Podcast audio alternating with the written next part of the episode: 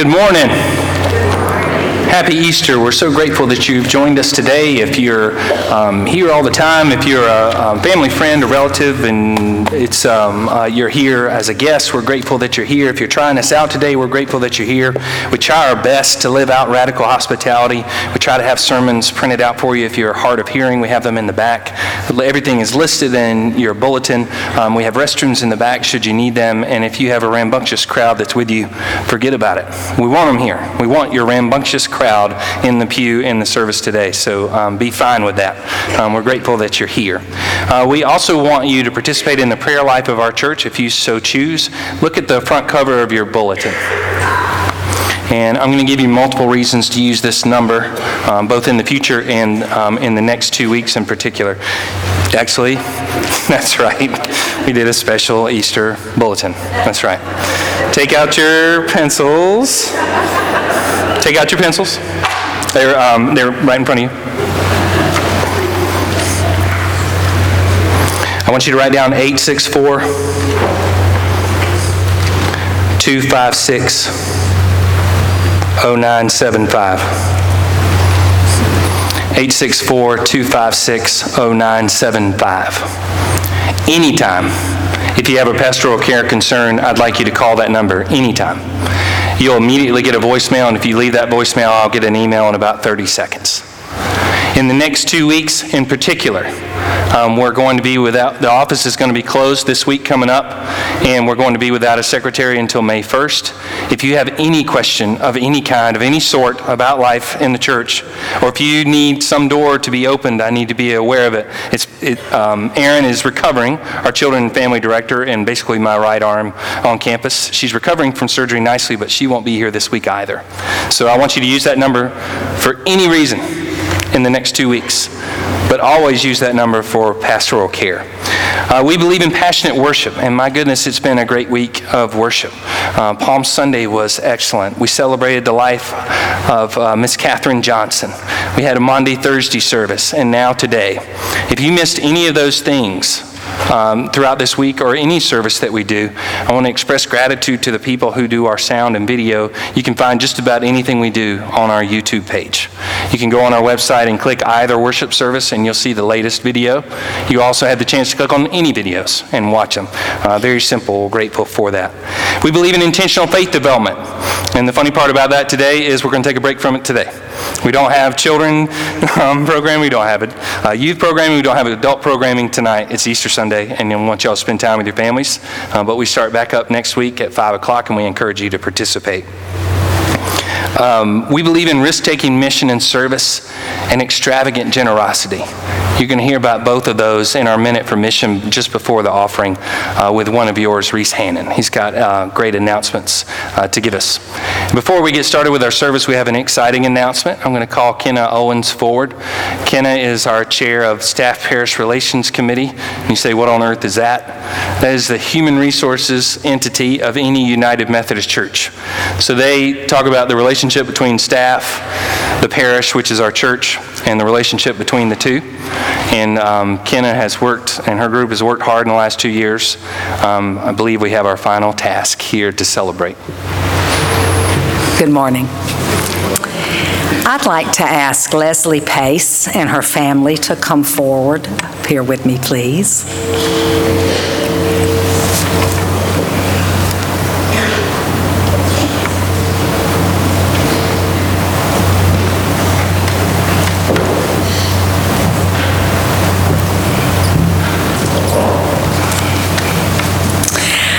Am very excited to announce that we have hired a new office manager for our church, and I would like to introduce you to her and to her family. This is Leslie Pace and her family. They have been attending regularly here for almost a year now. Leslie is from Greenville. She graduated from USC Upstate. Has a bachelor's degree in business with an emphasis in marketing. Her career background includes advertising, marketing, and most recently, dental office management and patient care. Leslie and her husband Brian currently live in Lyman with their two boys, Colin and Charlie. Colin is seven and Charlie is three. Colin is a student at Lyman Elementary School, and Charlie attends our own CEP program. Leslie and Brian have been married for 12 years, and they enjoy spending time with family and friends. We are very, very excited to have Leslie. We can't wait for her to start. Her first day is May the 1st. Um, So we ask that you be patient with us as we work in the office and try to make this transition. Please join me in welcoming Leslie as our new office manager.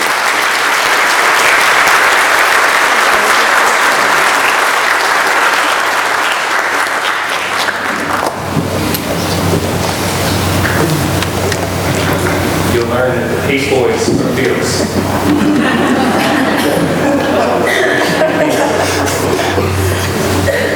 I'm sorry. My, my, that was my fault. You'll learn that the Pace Boys are fearless, but for making them stand up on Easter Sunday in front of everybody, that's not nice.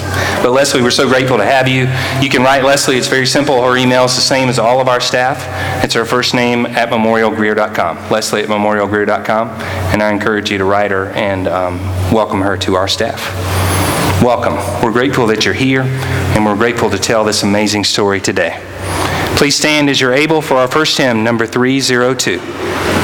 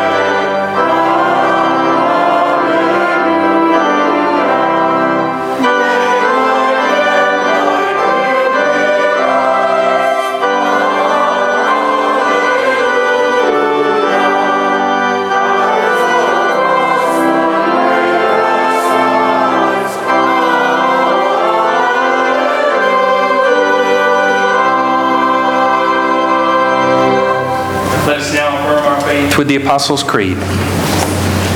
I believe in God the Father Almighty, maker of heaven and earth, and in Jesus Christ, his only Son, our Lord, who was conceived by the Holy Spirit, born of the Virgin Mary, suffered under Pontius Pilate, was crucified, dead, and buried.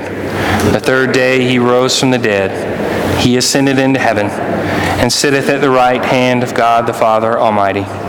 From thence he shall come to judge the quick and the dead. I believe in the Holy Spirit, the holy Catholic Church, the communion of saints, the forgiveness of sins, the resurrection of the body, and the life everlasting. Amen.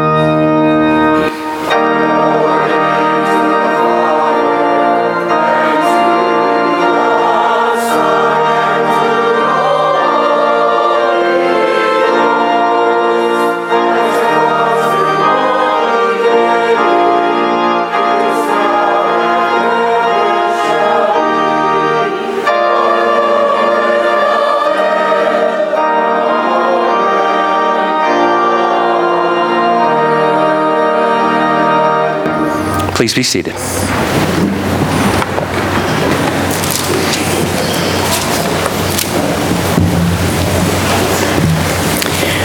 The first scripture reading is from Acts chapter 10, verses 34 through 36.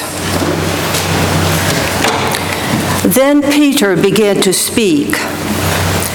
I now realize how true it is that God does not show favoritism, but accepts men from every nation who fear him and do what is right.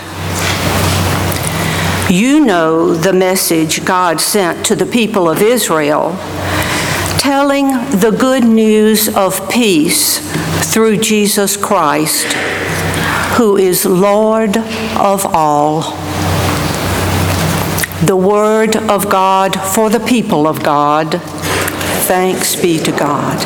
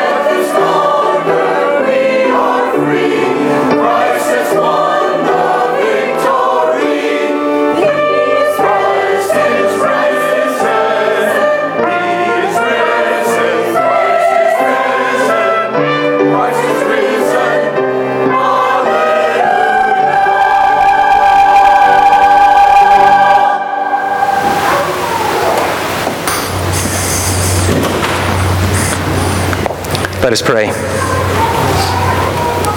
Lord, we thank you for this special day, for drawing us together, for giving us an opportunity to worship with you. We thank you for so many who have made these services happen today. We thank you for safe travel from family and friends. We thank you for the opportunity to gather around tables and laugh and support one another. We thank you for your Son for the significance of his becoming fully human, knowing weakness, knowing sadness, knowing pain, and teaching us all about resurrection. Help us focus this morning, Lord, on the text. Help us to see ourselves in each element. Help us to understand the significance back then and today of this magnificent story. Inspire us this morning, Lord, as we pray the prayer your Son taught us to pray. Our Father, who art in heaven, hallowed be thy name. Thy kingdom come, thy will be done, on earth as it is in heaven. Give us this day our daily bread, and forgive us our trespasses, as we forgive those who trespass against us. And lead us not into temptation, but deliver us from evil. For thine is the kingdom, and the power, and the glory forever. Amen. I'm going to call Reese Hannon forward. Reese is on our um, risk-taking mission and service team, and he's going to talk to us about something to celebrate and something to anticipate.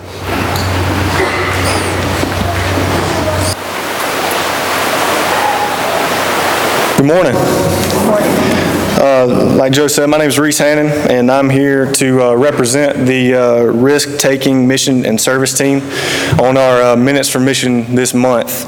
Uh, Every third Sunday of the month, we like to come to both services and give an update on our mission efforts as a church, to celebrate some things we've done, and give us an opportunity to prepare and anticipate for something coming in the future. Uh, This month, we're celebrating two things. Uh, First, our student funds. We uh, we raised uh, $970 that will be divided between um, Garner Brooks and Leanna Morris for summer mission trips and projects. Uh, Both of those are students at at North Greenville University. Uh, Second thing we're celebrating this month is our Advent offering. Um, Over the past several weeks, we have been taking a collection to help uh, Advent United Methodist Church, who had a fire as they were constructing a new sanctuary. Um, And over those past several weeks, we've collected and given uh, $1,310 to Advent, and our Finance Committee will determine an amount uh, to be given by the Straight Burnside Fund. Um, So we would like to thank you for your extravagant generosity in in those two efforts. Uh, What we're anticipating this month is our Epworth's Children's Home uh, Mother's Day offering. Epworth Children's Home has served the children of our state since 1896. Children ages 4 to 18 are, that are in the middle of broken family systems are brought to Epworth's campus for education, counseling, medical care, and spiritual enrichment. The primary aim is to, do- is to break the destructive cycle of abuse, neglect, and shame, and replace it with self-respect, responsibility, and productivity. United Methodist churches around our state have supported Epworth with annual donations on Mother's Day for decades, and Epworth really counts on our generosity to provide this critical task for these fragile families. You'll begin to see flyers in our bulletins, announcements in our emails, and in worship, and they all will encourage you to participate in this very important um, effort. Extravagant generosity is one of our five practices, and we really encourage you to prepare for Mother's Day and parti- participate in this offering with us. Thank you. Thank you, Reese. It's now time for our offering, and if you would like to give online or text to give, you'll see instructions on how to do that in the bulletin. You'll never see my family put money in the plate. You know why? Because we set up online and we never deal with it. We never have a check, we never have cash, ever. Um, But we set it up online, and um, I encourage you to do that if that's something you'd like to do. We also attach the attendance register, and if you'd like to give us any information, contact information, it'll be our pleasure to reach out to you in the way that you give it.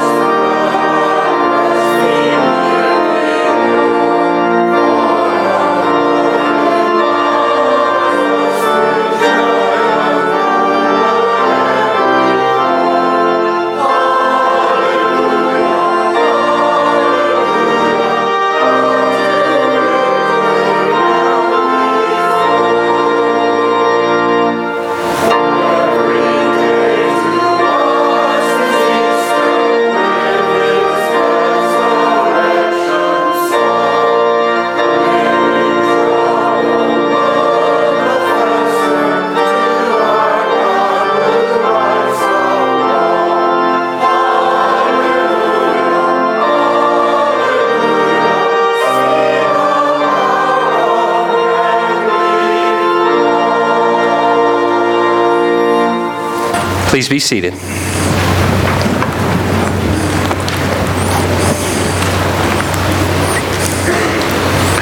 We're grateful to have Jimmy Bagwell with us playing the trumpet today. Thank you, Jimmy. Welcome.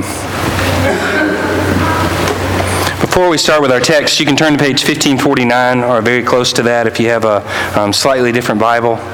It's chapter 28, page 1549, Matthew chapter 28. Before we begin, let's talk about the cemetery. We live just on Arlington, right over there. And so I walk through the cemetery a couple blocks over nearly every week, every day of the week. uh, good six out of seven days, if not seven out of seven days. I look at the names all the time. I look at the things that they chose to celebrate, scripture passages that they chose to list, service in the military, or service in the community, or service in the church. I look at the numbers all the time and do the math in my head as to how old they were when they got married, how old they were when they lost one of them, how old they were when they died, how old, what was going on in the world when they were my age. I walk through there a lot. And so I'm looking and seeing what were they doing when, what was the world doing when they were 39 years old? And I see names there that I hear all the time in this church, that I hear all the time in the community, uh, big names that, you, that have served Greer for decades. I also see tents arrive. Those tents from funeral homes mean that someone new is there. And generally speaking, I go pretty early, so I don't see a lot of people, but generally speaking, every once in a while, I'll see families out there coming to pay respects and thinking about that individual. The sense I'm guessing that you have when you go through there is permanence. The people that are there, they've said what they're going to say and they've done what they're going to do. And in our connection to them, we've said what we were going to say, and we've done what we're going to do. And we might think, that was my last opportunity. That what has happened is permanent and can't be taken back. So it's that permanence that I want to talk about today. That permanence that must have been in the disciples' minds, that must have been in the followers' minds as they were thinking all throughout the um, 36 hours. What could we have done? What could we have said? What could we have not done? What could we have not said in these critical, critical moments? You ever have a test that you knew better than what you put on the paper? You ever have an effort on a chore that someone asked you to do that you could have done a little better looking back on it?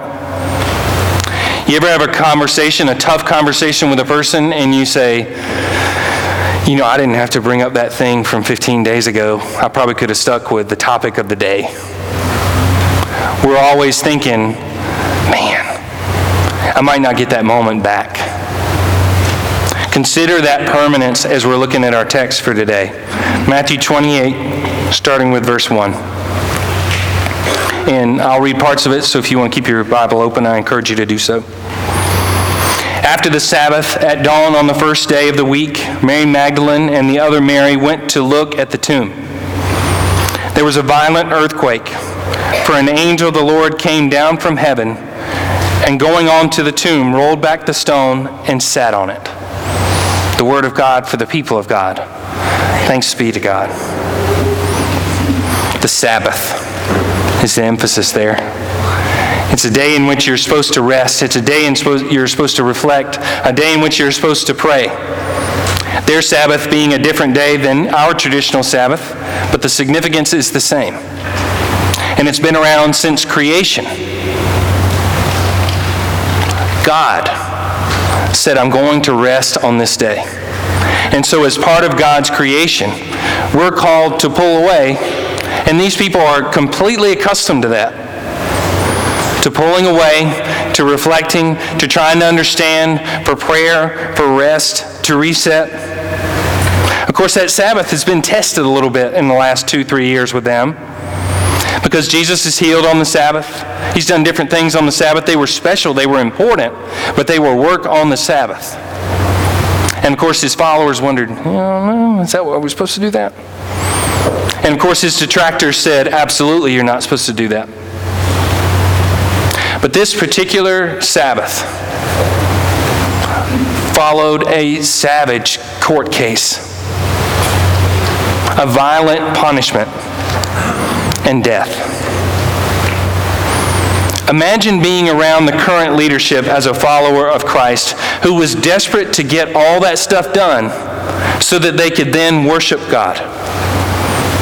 Don't you think, you would think, what? You wanted to do that to God's Son so that the next day you could worship God. Well, we have to give them credit. To give the religious leadership credit, they thought that by taking Jesus out, they were doing the very will of God.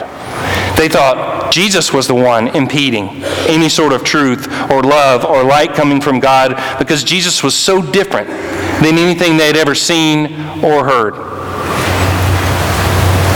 So, in those hours, in that silence,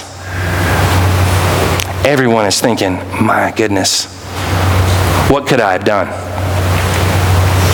You ever sit in a room where people are devastated enough that they don't say anything? They're just kind of looking, kind of blank. I go into a lot of rooms in which people are experiencing pain and death and loss, and a lot of times there's silence. You just can't process it. And part of the thing that you're experiencing is the permanence of the moment. But now they're going there to see, and there's a dramatic earthquake. There's already been an earthquake on Friday when it happened, and now there's another earthquake. Y'all remember the natural disasters that have happened in your lifetime? Is every detail vivid? I remember exactly Hurricane Hugo rolling through Rock Hill when I was a kid and being woken up at 3 in the morning and everything whistling and whirring and the trees falling on the house, the trees falling all over the backyard. We had pine trees everywhere before, not many after. I remember being evacuated from Charleston for storms that didn't exist. They just feared that they would. And you remember every detail of those. Any of y'all experience an earthquake? An earthquake is what's happening as these people are seeing the most vicious thing they could possibly imagine done to their leader, their Savior, their hope on Friday. And now, after all this silence on Saturday, they are going first thing possible, first light possible, maybe a little bit before first light possible, to go see and pay their respects. And it's interesting, if you look at the different depictions in the different Gospels, they all have different emphases, same as y'all would if you went on a trip together. But here it's an earthquake and an angel sitting on a stone. And I didn't have any concept of what that would look like until I went. I don't know what I pictured. I pictured a rock shaped like a um, Hershey kiss, like an enormous rock. That how in the world would that thing move? Only the divine could move it until I went there. And of course, this scene there, they say, is uh, quite similar. Some people say this is the scene, but anyway, it gives you a picture. You know, pictures are worth a ton. And you're talking about a little track that goes from here to the door, and a, a literal wheel of a rock wheels back and forth inside that track. It's actually much easier than you think. In fact, easy enough that accusers could say, Y'all are the one that did it. Nothing special happened here. But that rock is wheeled away, and an angel is sitting on that rock.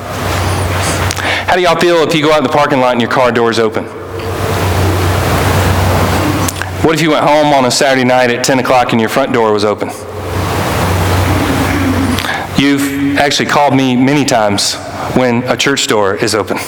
It gives you an unsettling feeling. And in fact, I've walked around here at pretty late at night, and it'll give me an unsettling feeling, even given my size. When that door is open in a place that you expect it to be closed, you fear the loss of something you truly value, and you fear someone on the other side who wishes to do you great harm. This is exactly the same, I'm guessing. Their Savior is in there. And no telling what the people who did that to your Savior would do to you. And might they be waiting just on the inside? But there sits an angel on the rock. Verse 3.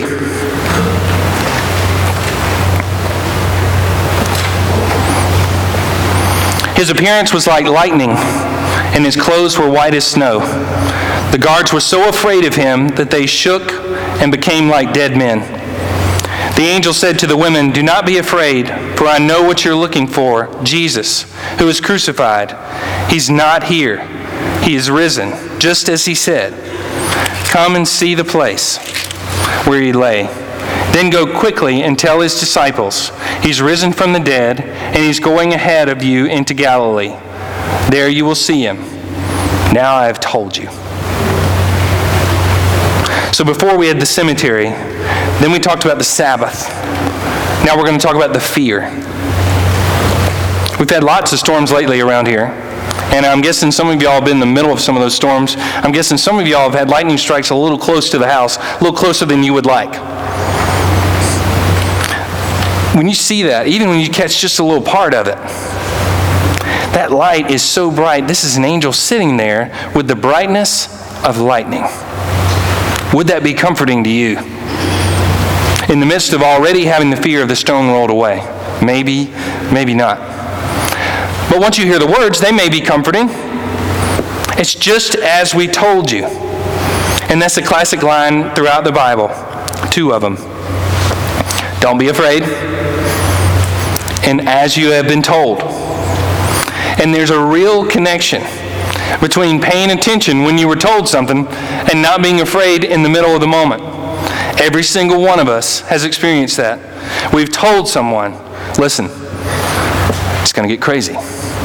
But this is what you're going to do when you come up there. This is all you have to do. And then you list 18 things, and the person does what?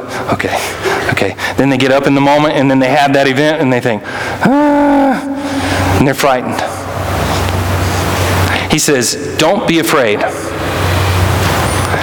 There might, be, there might not be a phrase that's repeated more often than that in the Bible. In every single instance is an excellent opportunity to be truly afraid. Because in gen- generally speaking, people are being told that they're going to do something crazy, that they're being called to leadership, that they're going to go speak to Pharaoh, that they're going to draw people out of the desert, that they're going to face Goliath, whatever it may be. Don't be afraid, he says. It's just as we talked about. Have you ever reminded someone exactly what you just said five seconds after you said it? It might be a loved one who's looking for something important to them, who can never find anything. And you tell them it's on the table in the bedroom. And they go to the bedroom and they look on the bed. It's not on the bed. They leave the bedroom. They come back out. It's not there. They come out and they say, I can't find it. Go look again. They go right back to the same spot on the bed, not there, leaving. And you say, well, okay. We talked about this. It's on the table. Exactly as I said to you. Where's the milk? It's on the second drawer. No, I don't see it. You don't see it right here on the second drawer? Oh, oh, you're talking about the second drawer. Is that what you're talking about? It's right there. Over and over and over again, Jesus tells his disciples something critical. And for any number of reasons, they struggle to hang in there and retain it. They might be thinking about something they want to do, or it might be really frightening to hear what they're going to do. In fact, when the angel says, just as we told you, they were told three times. But those three times were in the midst of a traumatic explanation to them. They're in Galilee. Everything's going well. People are being fed. People are being healed. Everyone's excited. There's a couple naysayers, a couple people holding us back, but we are doing what we want to do. And in the midst of the height of that excitement, they're told three times, We're going to have to go to Jerusalem. Those people are going to want to try me. Those people are going to want to take my very life. And when the disciples hear that, it's over. You ever have someone tell you something in the midst of something you're already doing that's far more than you can possibly process, and you go, mm-mm, mm-mm, mm-mm. Not today. No. We might say that to our beloved spouses. Not today.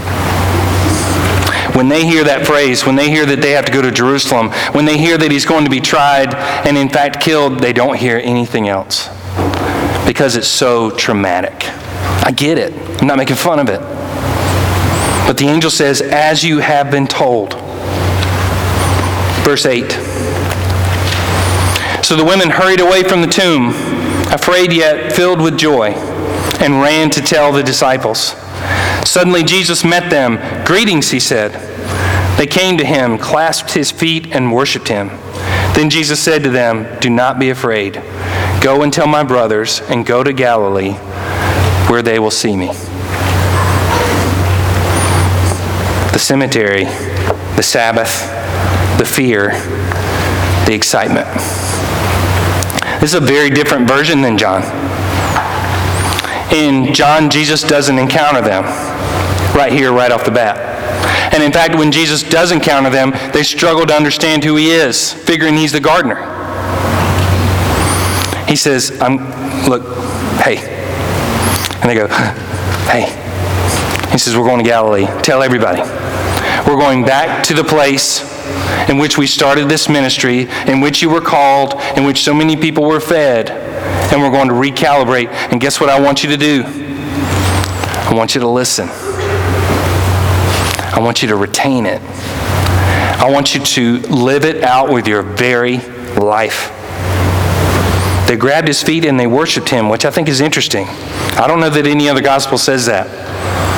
And the significance of that is stories that have happened earlier of Jesus going to Bethany, of going to visit Mary and Martha, and Martha pouring an extravagant amount of very expensive perfume on Jesus' feet and showing Jesus exactly what he meant to her.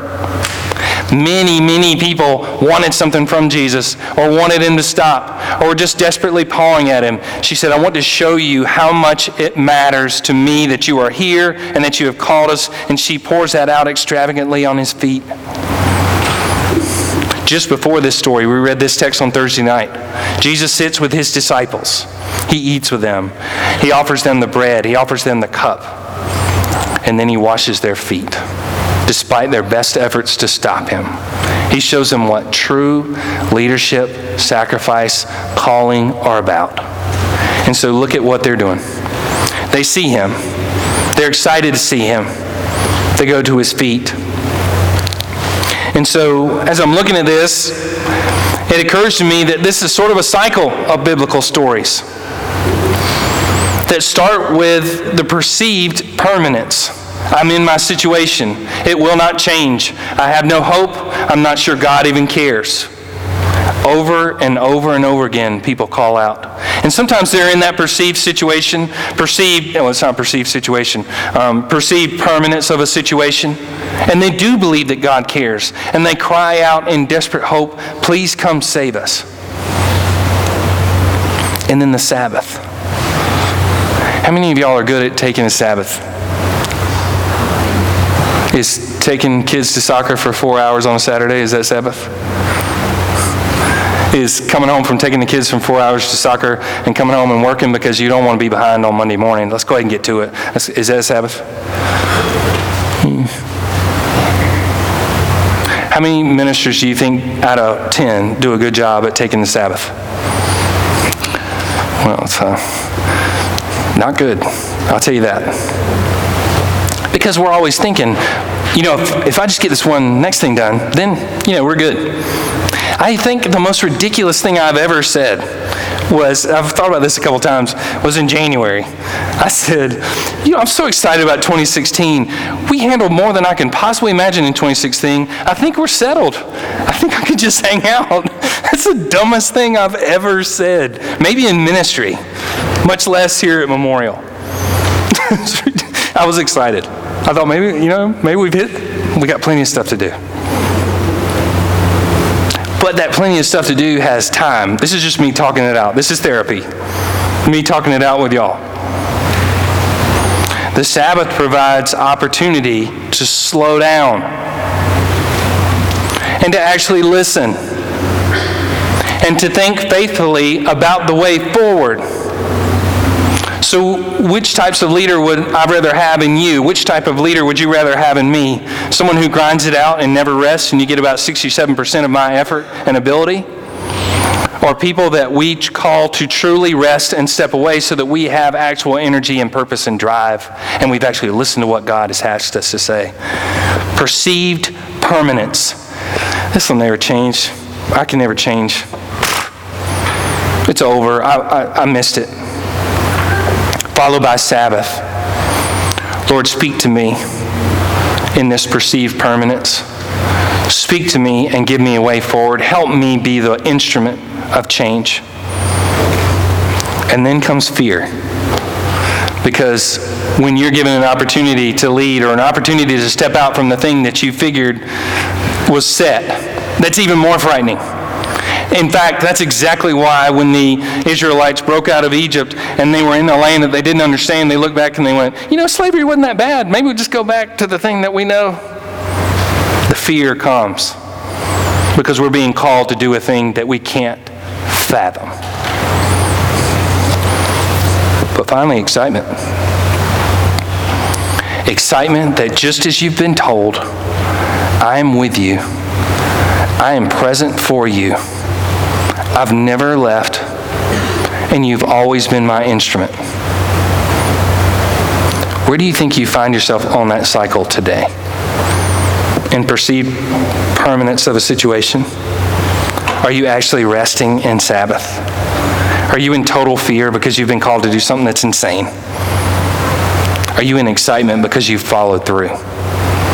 This is the pattern of the relationship with our God, celebrated in really tight, exciting form throughout this entire Holy Week. So I encourage you with the words that were told to those followers as they were trying to understand and process. This is what he told us was going to happen. Now we're going to start ministry. Now I'm stepping back, Jesus says, and you're going to be my instruments. You're going to be the people that deliver this message. Let us all be a little bit scared about that. And let us all be way excited about that. In the name of the Father, and of the Son, and of the Holy Spirit. Amen. If you'll stand as you're able and join me for our final hymn, number 308.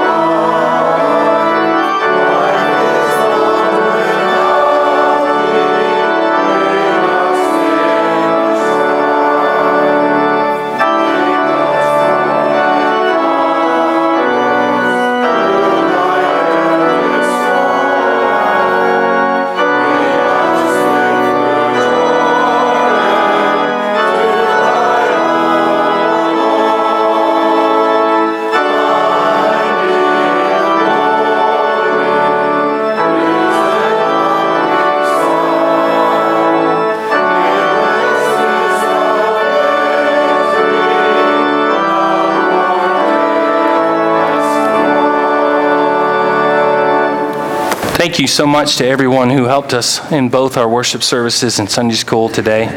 Um, Thank you so much for coming today. If you're first time today, we hope that you'll try us again. We hope it was a welcoming environment. If you're family, we're glad you're here. We hope you enjoy the table. Hope you all have a restful Sabbath today. Uh, The office will be closed this week. So call that number and leave a message, and I'll get to it as soon as humanly possible. And write Leslie and tell her welcome to our church. She's going to be excellent. Go in peace. May the grace of our Lord Jesus Christ, the love of God, the power and the presence of the Holy Spirit go with you all. Amen.